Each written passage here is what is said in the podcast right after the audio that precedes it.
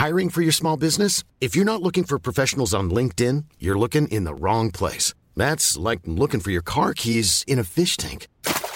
LinkedIn helps you hire professionals you can't find anywhere else, even those who aren't actively searching for a new job but might be open to the perfect role. In a given month, over 70% of LinkedIn users don't even visit other leading job sites. So start looking in the right place. With LinkedIn, you can hire professionals like a professional. Post your free job on linkedin.com slash people today. Hola, ¿cómo estás? Te habla Víctor Hugo Manzanilla y quiero darte un anuncio súper rápido. Quiero invitarte a la semana del Expert Prenur. Es una semana de entrenamiento en el área de negocios y el emprendimiento que voy a estar dando desde el 20 de abril al 27 de abril de este año 2020. ¿ok? Te invito para que descubres cómo impulsar tu negocio una vez por todas y el método mediante el cual lograrás adquirir decisión, firmeza y claridad para ser tu propio jefe. Es totalmente gratuito y puedes registrarte desde ya yendo a emprendedorhoy.com. Emprendedorhoy.com. Semana del Expertpreneur. Te invito www.emprendedorhoy.com. Hola, ¿qué tal? Te habla Víctor Hugo Manzanilla y quiero darte la bienvenida al podcast Liderazgo Hoy. Yo soy el autor de los bestsellers Despierta tu héroe interior y tu momento es ahora Actualmente soy CEO de Salarius LTD y vengo de más de 15 años de carrera en empresas Fortune 500 en las áreas de mercadeo, negocios y logística. Este es mi podcast, este es tu podcast, donde vamos a discutir sobre desarrollo personal, liderazgo y emprendimiento. Si quieres cambiar tu vida, si quieres crecer, si quieres aprender y lograr tus objetivos, pues prepárate, porque los mejores días de tu vida están al frente de ti.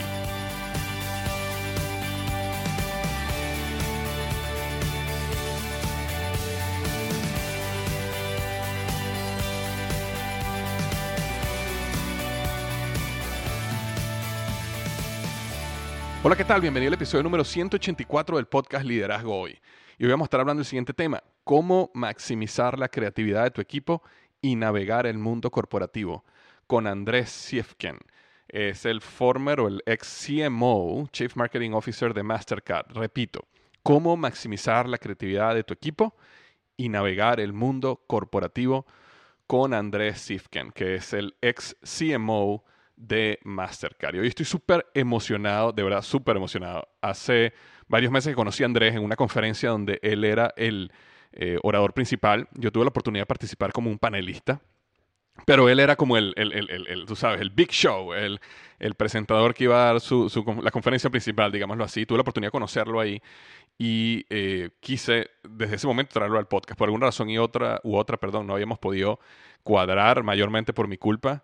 Eh, pero finalmente pudimos sentarnos y realmente su, su currículum, su historia es impresionante. Y Andrés no solo, sabe, su último rol más importante fue Chief Marketing Officer de una compañía tan grande como, como Mastercard, pero antes de eso también estaba como la cabeza de eh, AB InBev, que es la compañía de bebidas alcohólicas más grande del mundo.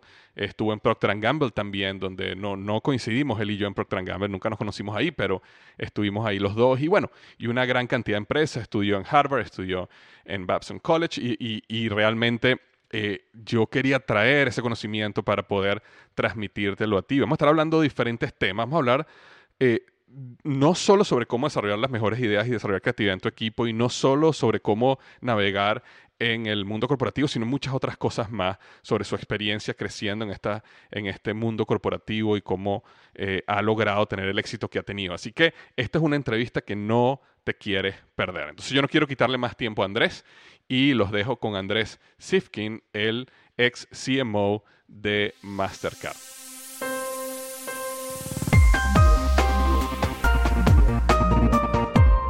Hola Andrés, ¿cómo estás? Bienvenido al podcast Liderazgo Hoy.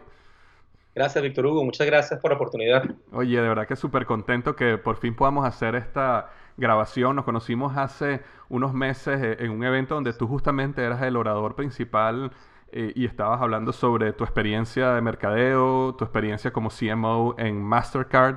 Y de verdad que para nosotros es todo un honor tenerte aquí en el programa y que nos cuentes un poquito sobre lo que has aprendido en toda esta eh, carrera que realmente es de lujo. De verdad que yo estaba revisando aquí en, en tu, en tu este, LinkedIn, tu historia, y, de verdad que ha sido magnífica y te felicito. Y me encantaría que, si tú pudieras, para los que no te conocen, sabes, en un minuto, contarnos un poquito de tu carrera, eh, dónde comenzó y dónde está ahora. Gracias, Víctor Hugo. Eh, gracias por las palabras.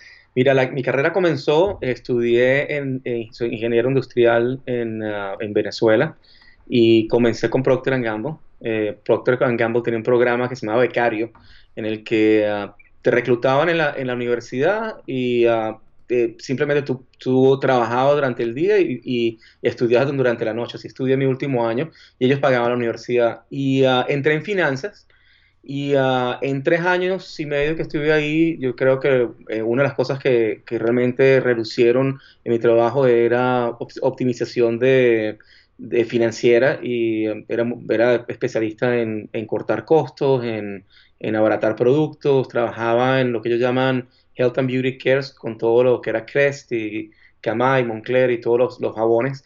Y, uh, y, pero cuando estaba en Procter, eh, como tú lo sabes, Procter es una muy buena universidad, si se dice, de, marketing. Y yo veía, en el, cuando trabajaba con la gente de marketing, veía cómo ellos hacían todos los comerciales, cómo manejaban toda la marca.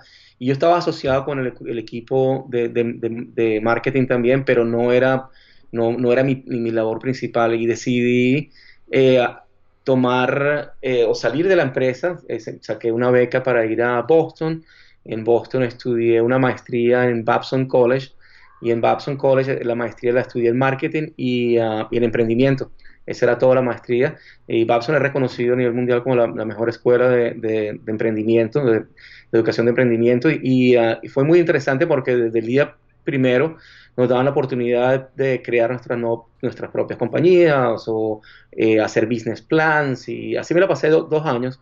Eh, trabajé con compañías de tecnología, tuve la oportunidad por lo menos de ir a, la República Checa y vivir eh, todo el, verano de 1997 allá con mi esposa, trabajando con una compañía y, e implementando, creando su departamento de mercadeo, lo cual fue muy interesante ya que en la compañía no creían en el mercadeo, traían esta background de, um, compañías soviéticas que, que, me decían abiertamente, bueno, eso lo inventaron los, los americanos y no creemos en, eso. Y, fue muy interesante todo el aprendizaje de cómo eh, tener influencia sin, o influir en el, en el, proceso hasta que es adoptado hacer que la gente entienda tus conceptos y, y, le vean la parte positiva.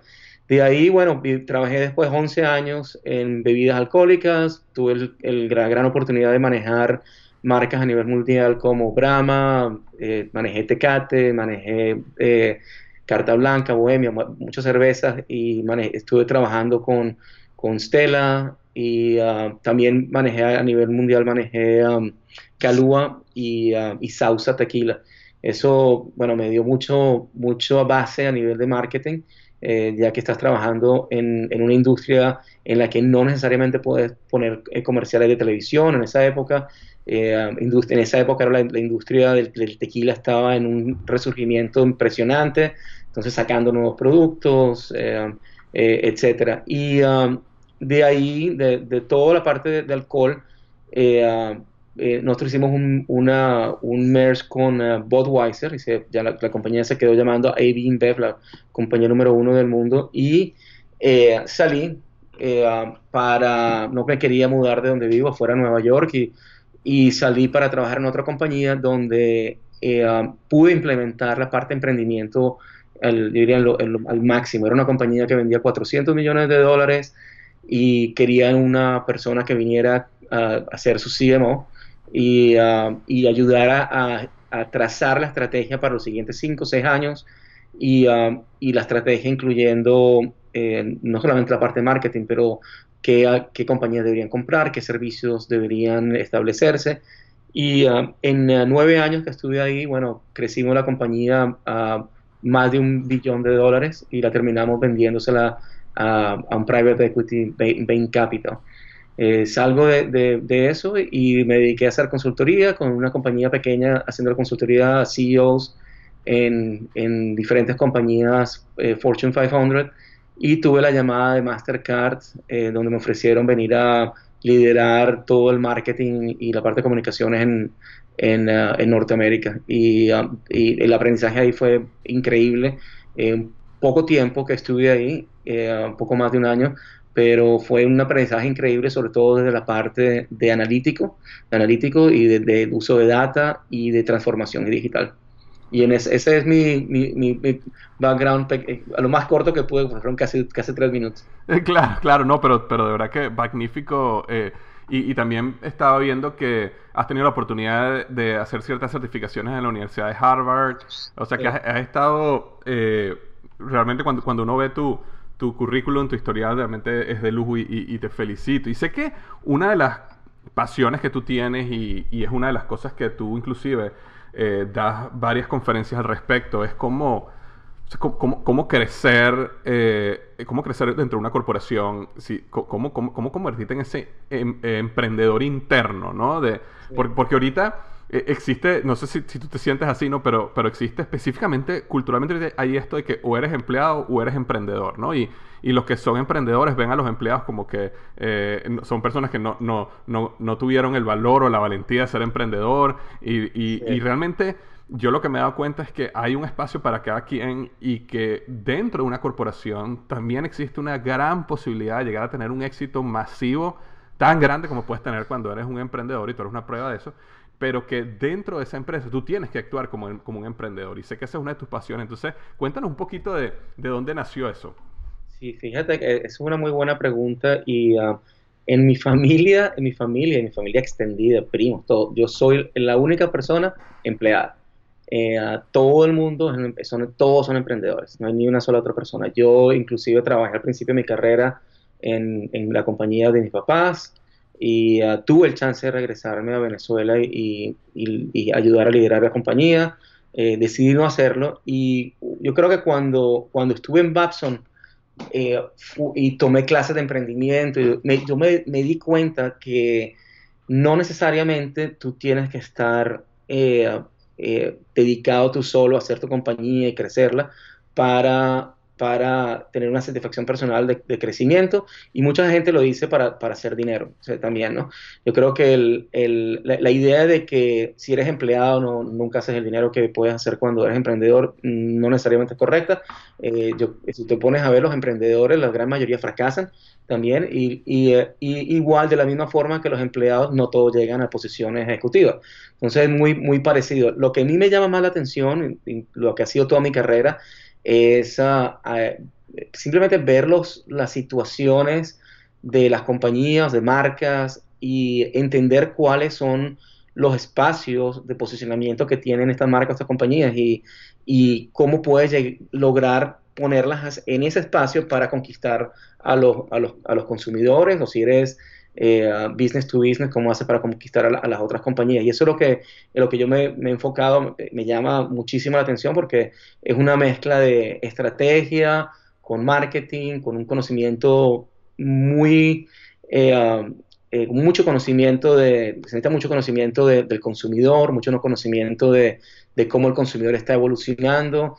Y, y ha sido como, dicen los americanos, un sweet spot, o sea, donde yo puedo llegar y, ya después de tantos años eh, y también trabajando como consultor, es llegar, eh, escuchar, yo creo que es la palabra clave, escuchar mucho lo, cuáles son los, los, problemas, cuál es la oportunidad y trazar planes estratégicos que ayuden a la compañía a crecer. Y en esa es el área que, que me he enfocado básicamente toda mi, toda mi carrera.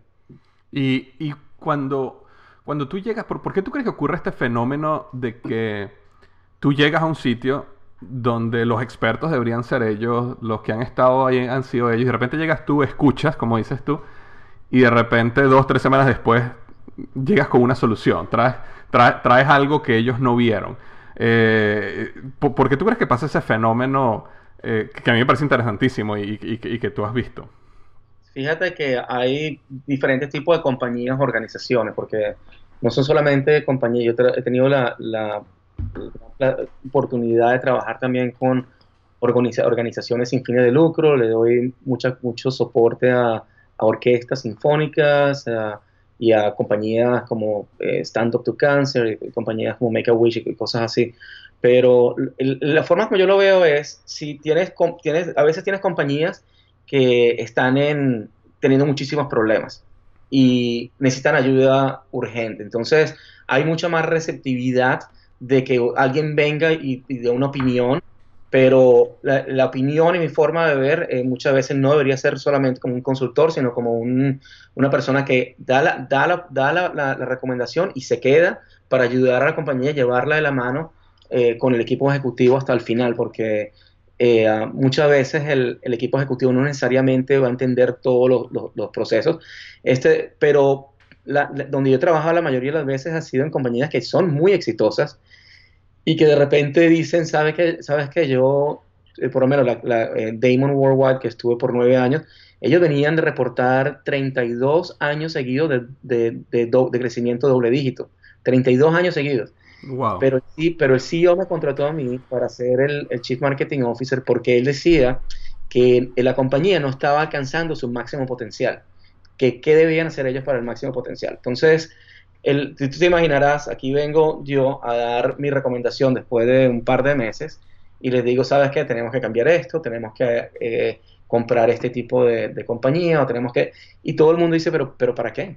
¿Para qué si nosotros estamos creciendo doble dígito por, por, por tantos años? Bueno, y una de las respuestas es, bueno, sí, eso es hoy, pero eso no te lo garantiza para mañana. Y tú tienes que mantenerte competitivo. Y ah, cuando tú, y es mucho lo que le pasa a las compañías, que se dan cuenta que pierden la, la competitividad muy tarde, sobre todo en, épocas como las nuestras, y el entrar a estas compañías con una, una actitud de emprendedor, eh, ayuda muchísimo al equipo, al equipo ejecutivo a darse cuenta de que si bien eres, eres un león como compañía, bueno, en, en cualquier momento te puede salir uno de esos unicornios que llaman y te, y te mata el sistema de negocio en seis meses. entonces, ¿cómo haces tú para, para proteger eso? Y eso, eso, es, eso es mi pasión, eh, definitivamente. Y, es divertidísimo porque, porque ah, tienes que ayudar a no solo a todo el equipo ejecutivo, pero a toda una compañía, de, por lo menos Damon éramos casi 30 mil personas, cómo haces que toda la compañía se gira, de girar el barco completo para, para llevarlo hacia el siguiente nivel y cómo afecta la cultura también. Sí, y de hecho, eso que comenta, yo, yo justamente acababa de publicar un, un video en redes sociales donde hablaba del concepto de, de, que cuando las cosas van bien, uno tiene que entender por qué las cosas van bien. Porque cuando las cosas van bien, normalmente están ocultando algunas cosas que van mal. Entonces, una compañía como esta, que a lo mejor está creciendo 32 años doble dígito, evidentemente está teniendo éxito, le está yendo muy bien, pero pueden haber cosas que se están socavando, que nadie se está dando cuenta justamente por la mentalidad de nosotros estamos creciendo doble dígito, todos lo estamos haciendo bien, ¿no? Y esa soberbia cultural que se puede crear eh, puede destruir la compañía después en, en seis meses o, cuando ya tú te das cuenta, el momentum, para uno recuperar momentum perdido eh, puede, tardarte dos, tres, cuatro, cinco años o más. Y, y, moriste en esos tres, cuatro, cinco años. se, te cambia el modelo de negocio y, qué haces, ¿no? Y fíjate que lo, unas cosas que me he dado cuenta, bien sea trabajando como, como ejecutivo o como consultor, es que muchas de estas compañías también tienen, ah, tienen fundadores que todavía trabajan en la compañía y están en sus en, en uno, en uno, los 60, 60, 65. Y la pregunta para el, para el equipo es, ajá, ¿y qué pasa cuando este fundador salga de la compañía? ¿Cómo que estamos preparados para, para soportar? Porque la, esa, por, por, lo general el fundador tiene, es el que maneja todas las relaciones, es el que tiene eh, esa visión es el que tiene esa visión de estómago, como dicen que... Sí, el, el, el, nadie eh. sabe por qué, pero y, le haces todo el research que tú quieras, haz todo el research, pero ese, esa persona sabe para dónde va la cosa. Sí, sí el instinto. El instinto, exacto. Y, y, tú a veces te das cuenta que en, la en, tu equipo ejecutivo no hay nadie con ese instinto, porque uno fue, los equipos son, han sido criados o desarrollados eh, mucho más sistemáticos, haciendo research, haciendo, y, el, y los, y los entrepreneurs o los, los emprendedores eh, muchísimas veces son, son van de por visión e instinto. Correcto, correcto, correcto. Ahora, una, pregunta, Andrés, en, tu experiencia, eh, ¿cómo, nosotros podríamos definir? porque te, explico, las personas que están escuchando este podcast, muchas de las personas que están escuchando este podcast son personas que están comenzando una organización o son nivel medio una organización, son gerentes, quizás directores de área. ¿Cómo, cómo tú puedes diferenciar ese empleado que tiene esa actitud emprendedora versus, digamos, ese empleado que no la tiene? O sea, ¿dónde, ¿cuáles son esas características que tú ves que cada uno debería empezar a desarrollar? Sí, esa, esa chispa, es que esa, chispa, exacto. Mira, e, es, muy, muy interesante y, um, muchas veces, lamentablemente yo creo que, muchas veces lo ves más que todo en las generaciones eh, más jóvenes. Eh, si tú, si tú, los, millennials por lo general muchos tienen ese tipo de chispa, pero yo creo que a, nivel general es mucho la parte de liderazgo tuyo y, qué tipo de, liderazgo ejerces en la compañía. Entonces, si, si tú quieres realmente hacer que tu equipo tenga ese tipo de, actitud, una de las, cosas más las cosas principales es, tener un, tipo de liderazgo participativo, donde le, des, le eh, delegues poder, donde trates a la gente por quien son y no como un grupo. Eh, y, y, le des valor a las ideas. Eso es, una, eso es algo importantísimo, darle valor a las ideas. Una de las cosas que yo siempre le digo a mis equipos es y donde me meto yo creo que a veces en problemas con las agencias es que yo les digo que la, mejor idea puede venir de cualquier lado. Y uno está muchas veces, eh, cuando está en las compañías, como paga tanto dinero por la agencia, está esperando que la agencia te dé todas las ideas. Pero las primeras ideas te pueden venir de la persona más junior que tienes en tu equipo. Lo único que tienes es que abrir para que haya una, un sistema abierto de, de ideación, eh, eh, un sistema donde de la gente pueda participar y eso ayuda a crear otro tipo de ambiente en el equipo donde dice, ¿sabes qué? Yo, a mí me, gusta trabajar aquí, yo, yo, quiero ser más emprendedor, mis, ideas se oyen, eso no significa que, que las oímos todo se ejecute, pero mis ideas se oyen, eh, estamos de repente aplicando un, proceso de design thinking que, que, uh, que, donde todas las ideas se oyen y las llevas a siguientes niveles, etcétera. Eh, eh, pero es, muy importante la forma como tú manejas al equipo y cómo el equipo eh, puede eh, va hacia, todo, hacia toda la compañía, como, como lo haces. Nosotros por lo menos en Damon implementamos una plataforma para la gente poder contribuir ideas.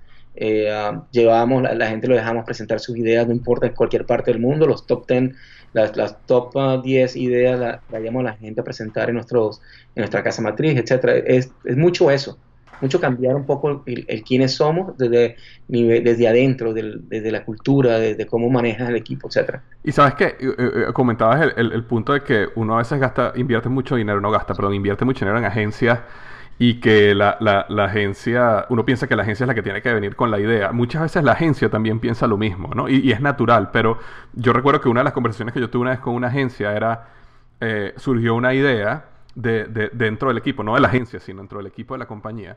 Y yo particularmente pensaba que la, la idea era magnífica.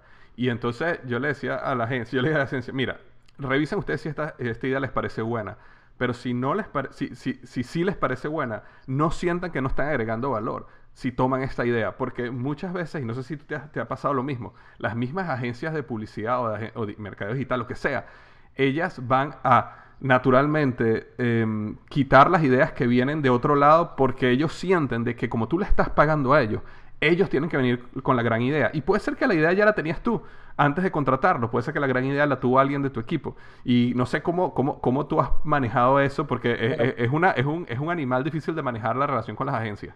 Es, es muy difícil, es muy complicado, es muy complicado. Yo te digo, el, una de las, de las cosas que, que he tratado de hacer y a veces no se puede porque a veces hay mucho ego de por medio, pero pero si, si, tú ves el proceso que llaman en Estados Unidos Design Thinking, no sé ni siquiera exactamente cuál es la traducción exacta, pero se llama Design Thinking. la, base, la base está en traer las mejores ideas de cualquier lado que vengan y después utilizar un proceso como para elevar las ideas. Entonces, tú hablas de, de, de todo el mundo, de que ellos tienen que añadir valor el, añadir valor a veces puede ser, mira, puede ser, y me pasó en los últimos trabajos, la idea vino de la persona más junior de mi equipo. Y tenía un equipo de ciento y pico personas, y del más de la persona más junior vino la idea. Una idea increíble, increíble. por supuesto, hay, hay egos y todo, pero yo le di soporte a esa idea y después la pregunta para todos es, ¿cómo llevamos esa idea al siguiente nivel? Y yo creo que ahí es donde tienen que venir las agencias y todo el mundo eh, en pensar cómo, cuál es el elevador que vamos a utilizar para llevar idea al siguiente nivel. En el, proceso, eh, por lo menos, yo, yo no, no necesariamente, en, cuando son ideas, yo no, nunca me voy por la primera respuesta. Eh, yo tiendo a, a, pedir al equipo y yo inclusive me meto en, muchas veces en, el proceso para añadir valor y le, pido al equipo que hagan muchas iteraciones. Y no porque, no iteraciones por ser fastidiosos, sino porque cuando empiezas a hacer iteraciones de la idea y la ves desde múltiples ángulos y con personas diferentes eh, de, que piensen diferente sobre todo, la, llevas la idea a un, a un, nivel, un nivel que ni te imaginaste al principio. Y yo creo que esa es la, eso es lo más importante. Y le tienes que dar un, área de confort a la agencia que no lo vas a votar o, no va a pasar porque no hayan traído la, idea. La idea es, al final del día, al final del día, ellos son los que ejecutan la idea. Pero, pero tienen que no sentirse eh, eh, ciudadanos de segunda clase porque, porque no sacaron la idea. Al final del día, quien, la idea, ellos van a ejecutar y cinco años después, ninguno de los que estábamos ahí van, a estar ahí, o diez años después, pero lo que sale en los récords es la, que el, quien ejecutó fue tu, fue tu agencia. Correcto, correcto, ya, ya, exacto. En, el futuro, por ejemplo, si se gane un EFI Award, se lo ganó la agencia. Eh, ahí no dice, ahí no dice que la idea no vino de la agencia, ¿no?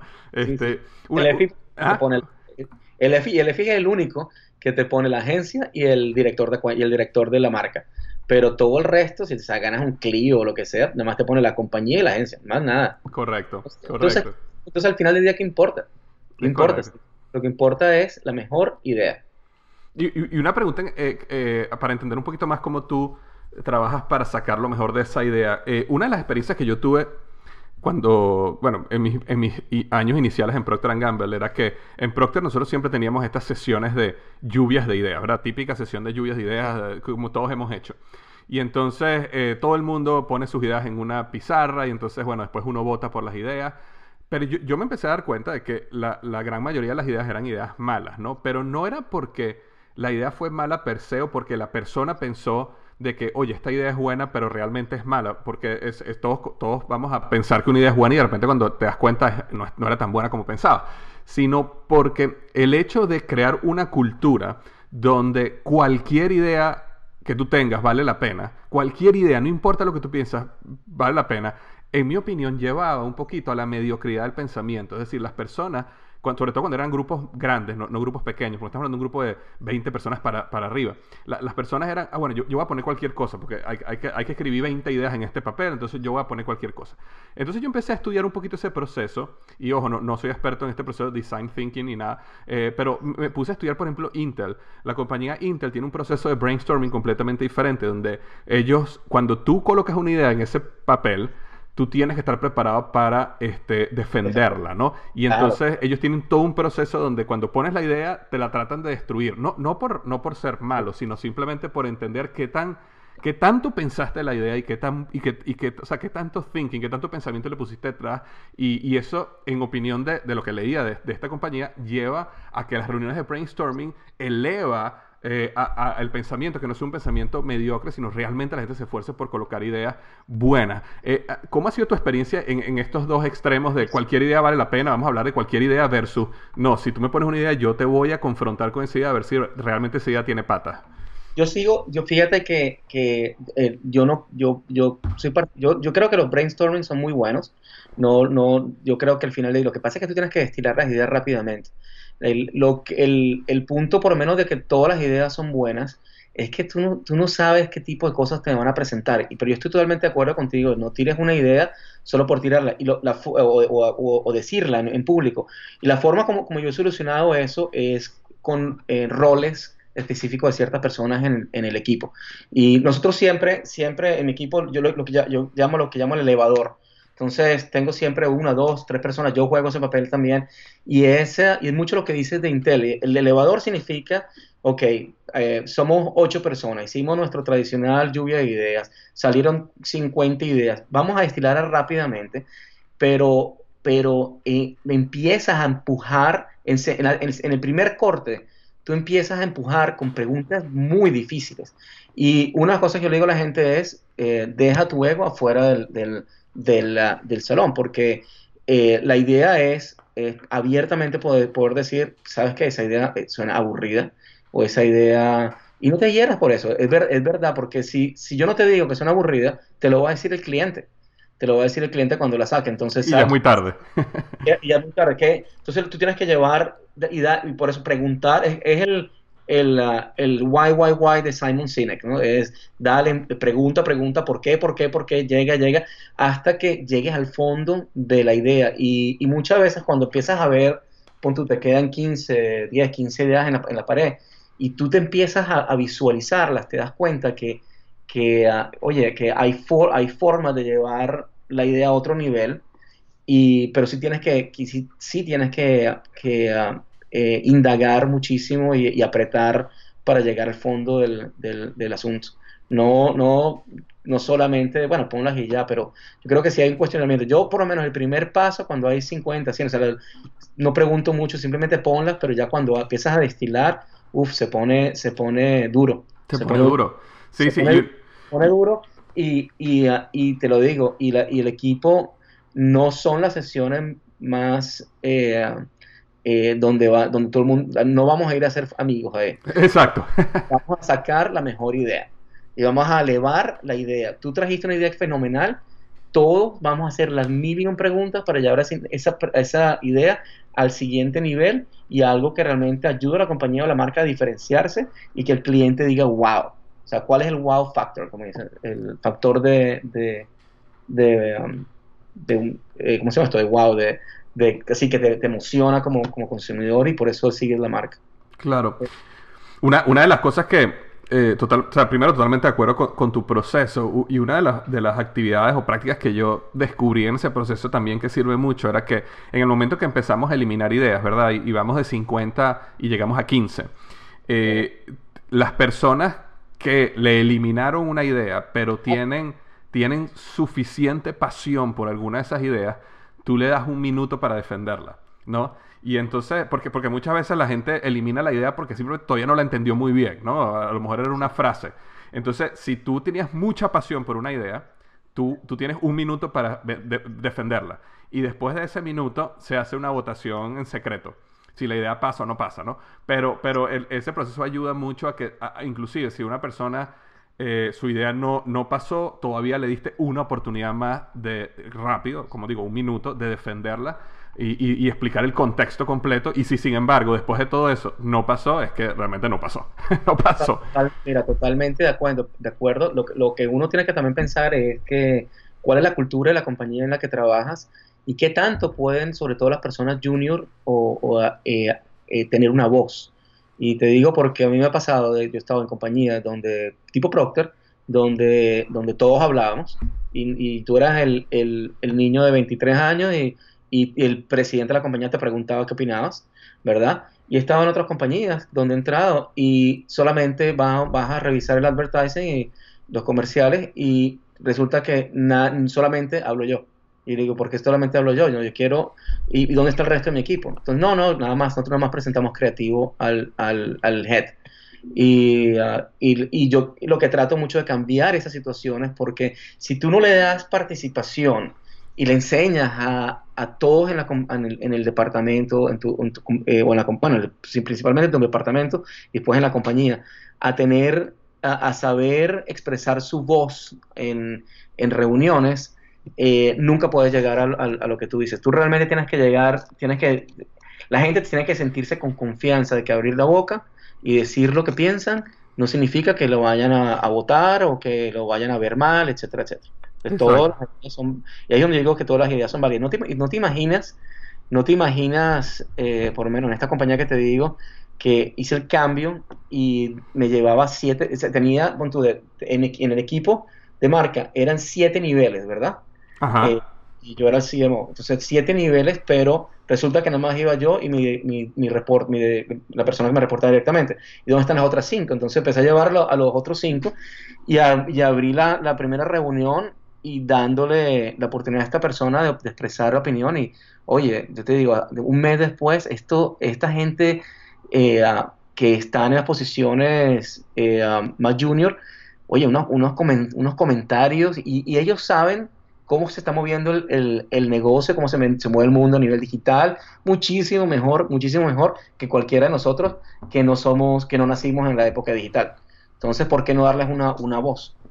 Es, impresionante cuando, cuando tú dices eso, además, eh, eh, además que ellos vienen con insight que uno no tiene, porque tiene más, están más conectados, digamos, con este nuevo mundo digital. La, manera que tú los educas y los enseñas es brutal. Eh, tú y yo pasamos por ese proceso. Bueno, yo específicamente en Procter, en el área de mercadeo, cuando tú llegas como, como ABM, que, es el primer nivel que tú estás cuando estás en el área de marketing, y, y, en una reunión de esta, y una agencia como Gray, como cualquiera de estas grandes del mundo, viene y presenta una idea o una ejecución creativa, y tú como ABM eres el primero que tienes que empezar a hablar y dar tu opinión es dificilísimo. Pero el proceso de aprendizaje entre mi primera reunión y seis meses después eh, eh, no, tiene, no tiene precio. Eso es mejor que cualquier universidad, que cualquier cosa, cualquier curso, libro, lo que sea, ¿no? Eh, y eso lo logras solo si haces esa apertura. Porque si en mis reuniones nada más hubiera ido el, director, yo nunca hubiera tenido esa experiencia, sino hasta que uno llega a director. ¿Me explico? Lleva un cambio, lleva un cambio en, en, en las agencias y todo, porque piensan muchas veces que están perdiendo el tiempo, porque la, las reuniones pueden ser un poco más largas, o porque está, están la, persona junior emitiendo comentarios, etcétera. Y mira, al, siempre al momento que me toca a mí hablar como, como el jefe de marketing, de marketing eh, yo creo que ya todo el mundo ha dicho lo más, lo, lo más importante, yo nada más doy una dirección final, pero todos tienen una gran oportunidad de participar y tú además empiezas a conocer quién es quién y cómo piensan. Eh, y, y, sabes cómo piensan y, es increíble de cómo después tú puedes eh, sacar mucho más provecho de, tu relación con ellos en, en, el, en, la forma de pensamiento, en ideas, en, cómo movemos el equipo, etcétera, etcétera. De hecho, para cerrar este, esta, esta parte que estamos hablando de, de, de escuchar y de ideas, Andy Stanley, eh, que es un escritor, varios libros sobre liderazgo, tiene una frase que dice, los líderes que se niegan a escuchar rápidamente estarán rodeados de personas que no tienen nada que decir. Y, básicamente explica de que tú, naturalmente la gente que quiere hablar, la gente que tiene una opinión, la gente que quiere hacer una transformación, se va a empezar a ir y te van a dejar solo. Y vas a tener que empezar a solo traer gente que no tiene nada que decir, lo cual no es el equipo que tú quieres crear. Ahora. No, y no es la compañía en la que quieres trabajar. Y no quieren, exacto, y no es la compañía en la que quieres trabajar. Ahora, hablando de equipo, porque me estás diciendo que en algunos casos has tenido equipos de más de 100 personas reportándote. Eh, cuéntame, ¿cuáles, ¿cuáles han sido tus mayores aprendizajes como líder en este aspecto? Eh, cualquier tema que te apasione, bien sea que, oye, mira, contratando, despidiendo, eh, una persona que quiere ser ascendida o, ascendida a un nuevo nivel, ¿cómo lo manejas? ¿Cuál es un poquito tu filosofía? de, esta parte de recursos humanos y cómo tú manejas a la gente? Fíjate que, bueno, al final de cuentas las compañías son su gente y, ah, como, como líderes, la, parte que yo disfruto más es conocer a la gente a fondo. Yo he tenido equipos de casi hasta 200 personas y, y, poder, poder tomarte el tiempo de llamar a cada persona por su nombre, eh, y una de las prácticas que yo he tenido siempre es desayunar o almorzar con una persona diferente todos los días que estoy en la oficina. Y, ah, y es difícil, pero el, entender quién es eh, la persona es algo muy importante. Tienes que aprender con eso a manejar también los egos de, de, las personas, de, de, sus jefes, porque, porque tú terminas básicamente conociendo mucho a todo el mundo y, y muchas veces eso causa un poco de fricción entre la gente que te, que te reporta, etcétera. Pero bueno, yo creo que al final del día, a nivel de negocio, funciona bastante. A nivel, fíjate, a nivel negativo, lo más, lo más difícil para mí ha sido votar gente y, me ha tocado votar mucha gente. Y, de, y mi primer, la primera persona que yo voté, me, tocó votarla a los 17. Y eso fue porque mi mamá me, me, literalmente me llamó a, su compañía y, y yo y, se fue, se fue, punto me llamó un viernes, me dijo, hoy tú pagas la nómina era una compañía de producción, no te paga la nómina y estas dos personas no van a seguir. Y ahí estaba yo pagando la nómina y me tocó duramente despedir a dos personas, fue un proceso muy complicado y, uh, y, me, y, me, ha tocado despedir amigos, que esa, es la otra parte de que cuando, cuando conoces tanto a la gente terminan siendo amigos y me, ha tocado eh, despedir amigos y, es bastante complicado. Yo creo que la, la, parte, la parte que uno tiene que enfocarse más es en el crecimiento individual, en el crecimiento del grupo, en cómo los ayudas a, desarrollarse, a llegar a su máximo potencial. Eh, eh, sobre todo, sobre todo yo, creo que la gente que va entrando al, equipo, cómo ayudar, ayudarla a sentirse a gusto con el equipo y, y, y delegar poder a, a, los que te reportan.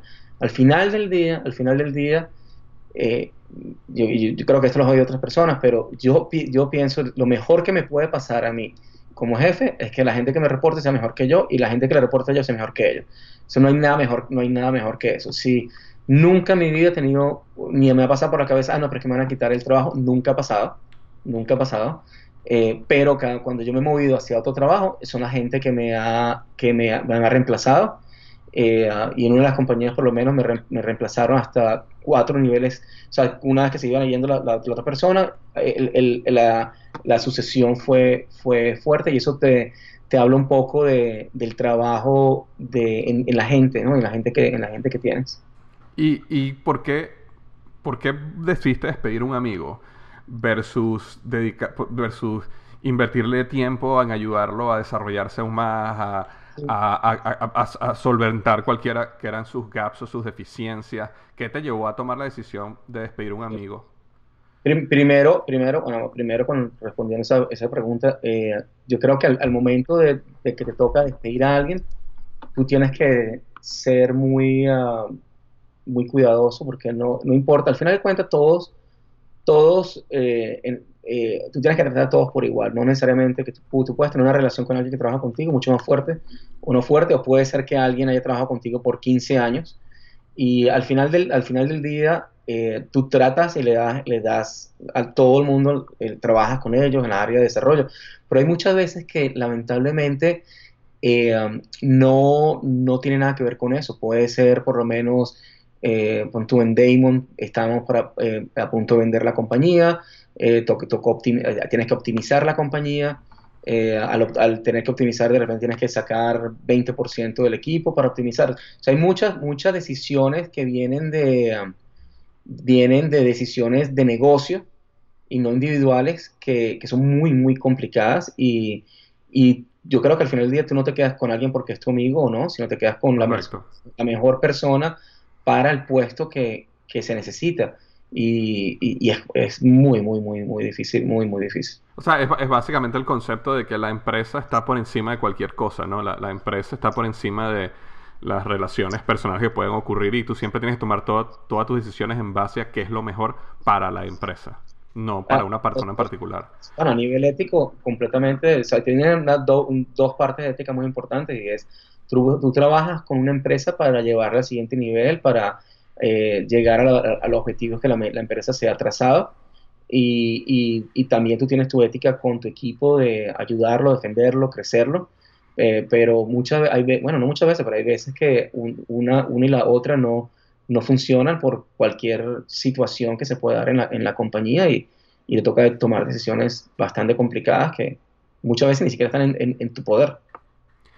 Una, una, pregunta, Andrés, cuando tú vas a contratar a alguien, o digamos que una persona ahorita nos está escuchando, eh, necesita buscar trabajo, está buscando trabajo, bien que se está buscando mover o está desempleado está buscando trabajo, eh, y, basado en tu experiencia contratando gente, porque me imagino que has contratado muchísima gente y has cometido muchísimos errores, has acertado en otros casos y ya, ya has aprendido ciertas cositas que tú dices, ok, ahora yo busco estas cosas.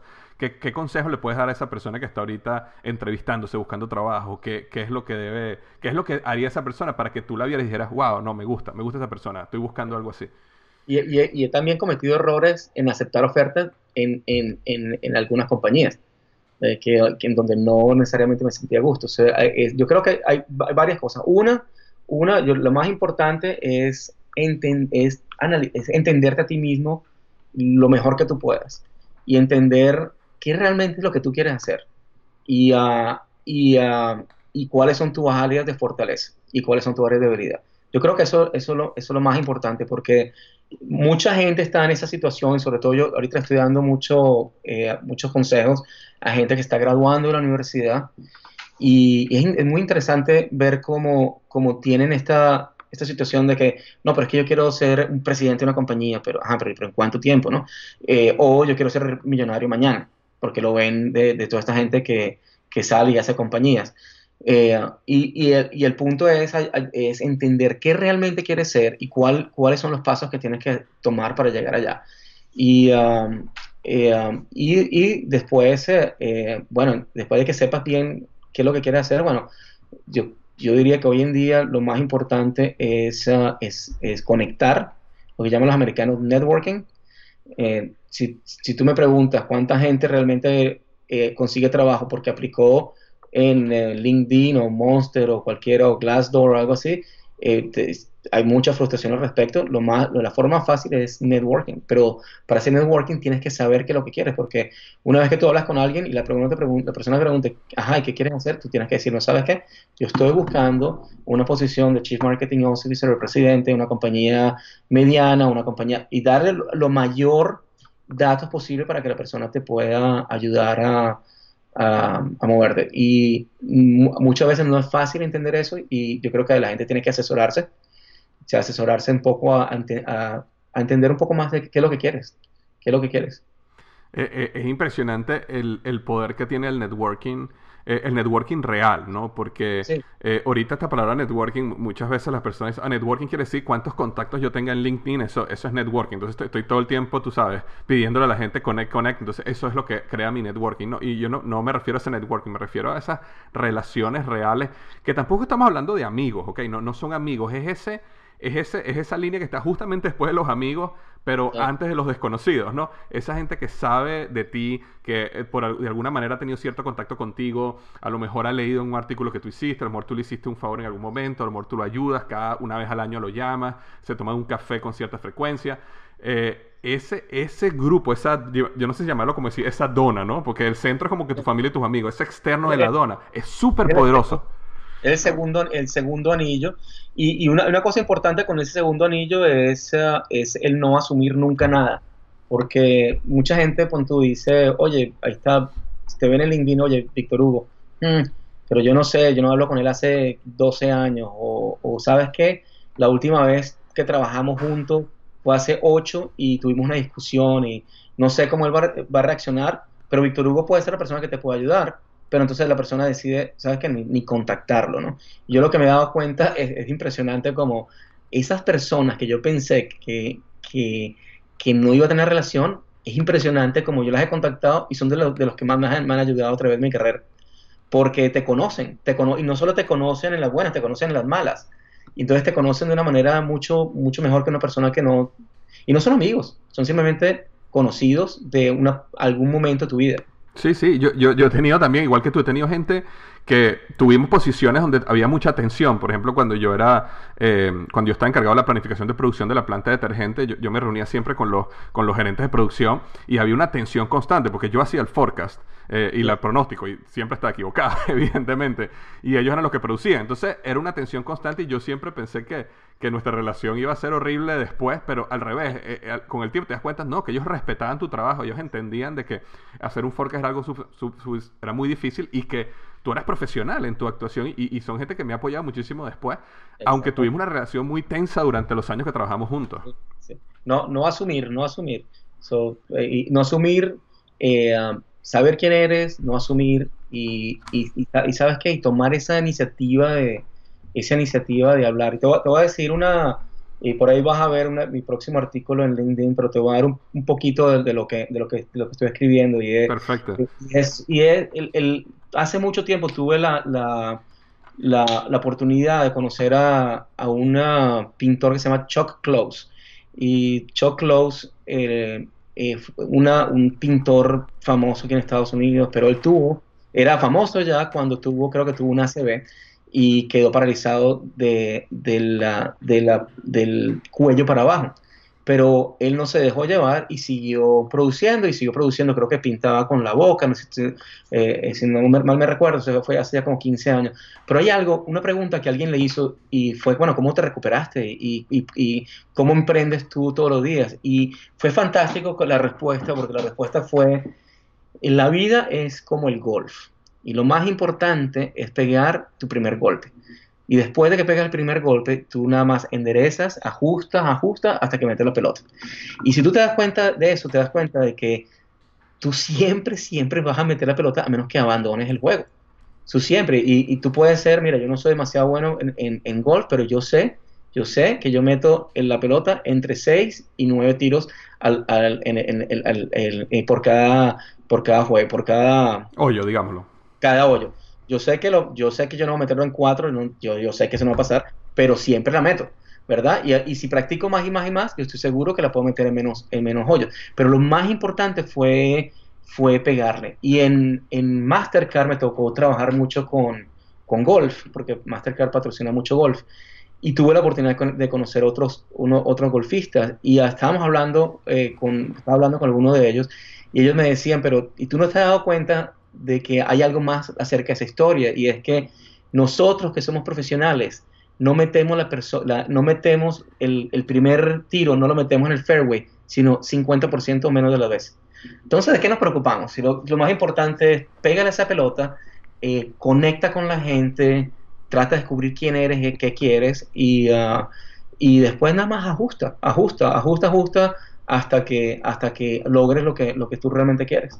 Magnífico, magnífico. Una, una última pregunta, sea, que quería... Mm, eh, quería, Andrés, si, tienes tiempo, que, respondamos esta última pregunta y después te quedes un, poquito conmigo para que, porque quiero adentrar un poquito en el área de mercadeo y mercadeo digital, especialmente para mis estudiantes de Emprendedor University. Pero antes que comencemos eso, quería hacerte una última pregunta. Tú como hispano, eh, que has desarrollado una carrera tan exitosa en los Estados Unidos, ¿Cuáles, qué, qué, qué, mensaje le tienes tú al hispano? Eh, porque yo particularmente tuve que pasar por una transformación interna donde yo me creía inferior este, durante un tiempo hasta que llegó un momento donde yo dije, wow, no, yo, yo, realmente, yo realmente soy igual que ellos. Y en algunos casos yo soy mejor, me explico. Y, eso, y ese proceso tardó un tiempo en mí. Yo no sé si tú en algún momento tuviste esta batalla interna viniendo de un país latino y de repente entrando a las grandes ligas aquí en los Estados Unidos en puestos tan altos en el C-Suite como, como Chief Marketing Officer. Eh, pero no sé si hubo algo en ti como hispano que en algún momento tuviste que, que, que, dejar atrás o, asumir. bueno, fíjate que um, la, la, lucha fue muy, muy, difícil, todavía lo sigue siendo, no te creas que todavía es muy, es muy fácil. Y te voy a dar un poco, unos cuantos ejemplos de las situaciones y, y cómo las afronté, pero pero el, el, sistema es duro, el sistema es duro definitivamente. Yo cuando llegué a los Estados Unidos me gradué de la universidad en el, en el 98. Eh, yo siempre he hecho broma, le digo que yo le doy gracias a, Ricky Martin, a Jennifer López, porque antes de, antes de Ricky, Martin, eh, Ricky Martin en el Mundial, eh, la verdad, su canción, oye, la, la, verdad es que era impresionante como ni te, ni te paraban para, para oírte muchas veces en las reuniones. Y, a mí no, a mí yo creo que mm, eh, al final del día era una cuestión de ego, ¿verdad? Porque te, sientes, te sientes, bueno, eh, no necesariamente, yo, a mí me pasaba que me sentía inferior, pero me da mucha rabia, que iba yo a reuniones, entonces llamaban a mi secretaria y le decían, mira, es que alguien de West Indies vino a visitarnos, ¿quién es? Y yo digo, yo le mi secretaria me dice, ¿quién es de West Indies? Por supuesto, ese soy yo, ¿quién más va a ser? Y, ah, ¿verdad? o, me, o iba a reuniones en el sur de los Estados Unidos y y la gente como que no me quería oír o eh, en conference calls era horrible. Con, todo y que era Chief Marketing Officer, eh, tenía unos conference calls con 100, 200 personas y la gente se quejaba de que no me entendía por el, por el, que tenía que agarrar el teléfono y no hablar por un speakerphone porque no me entendían. Y, sabes que al final del día tuve dos mentors al respecto. Tuve un mentor en, cuando trabajaba con Domecq y manejaba Sausa Tequila, un americano, pero un americano, como llamo, un americano platanado, que le encantaba todo lo latino. Y, uh, y, él me, y yo le dije, yo necesito que me mandes a clases para suavizar mi acento. Y él me dijo, absolutamente, y esto en 1999, me dijo, absolutamente no. Tu acento, tu, uh, tu cultura es quien tú eres y tú no debes cambiar al respecto. Y, uh, lo que, y, tú tienes que, si quieres, hablar un poco más lento y todo lo que sea, pero no debes cambiar. Y después en, en Damon, en una presentación a toda la compañía con no sé cuánta gente, de 8 mil, 10 mil personas en el teléfono, la, la CEO le dijo a todos que nosotros éramos una, organización mundial y que lo, si ustedes no entienden a Andrés o a, o a, los otros dos ejecutivos que no eran americanos, vayan aprendiendo cómo entenderlos porque esta es la forma del mundo globalizado y esta es la forma. Eso, eso me ayudó, me ayudó muchísimo yo creo que al final del día es una lucha interna contra tu propio ego y, tú tienes que ir a tomarlo como, como con un grano de arena y, ser fuerte contigo mismo y, no pararle mucho. Yo creo que no dejarte impactar mucho.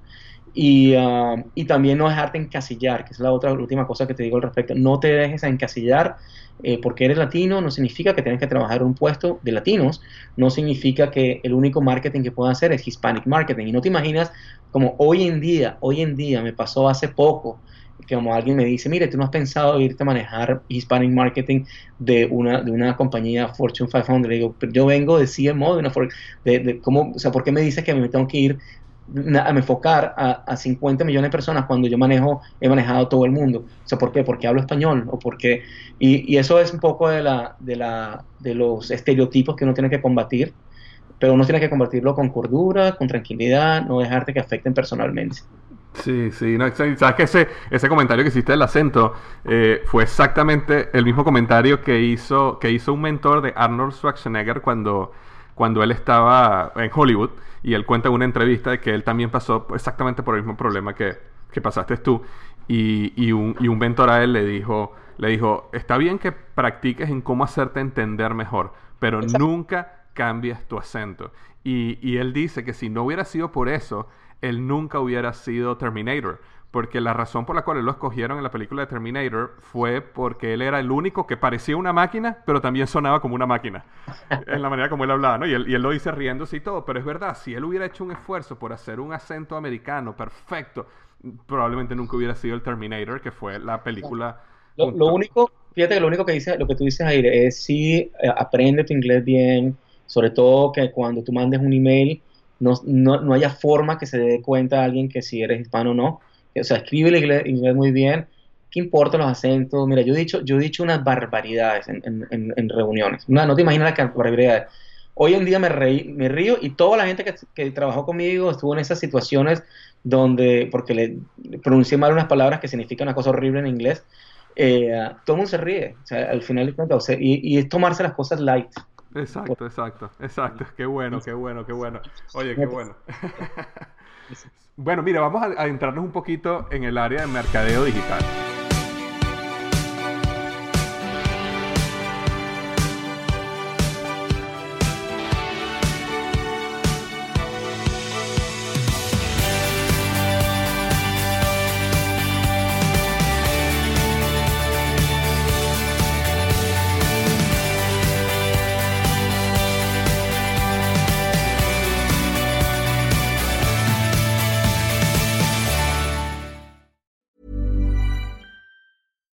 Deserves the best, and there's no better place to shop for Mother's Day than Whole Foods Market. They're your destination for unbeatable savings, from premium gifts to show-stopping flowers and irresistible desserts. Start by saving 33% with Prime on all body care and candles. Then get a 15-stem bunch of tulips for just $9.99 each with Prime. Round out Mom's menu with festive rosé, irresistible berry chantilly cake, and more special treats. Come celebrate Mother's Day at Whole Foods Market.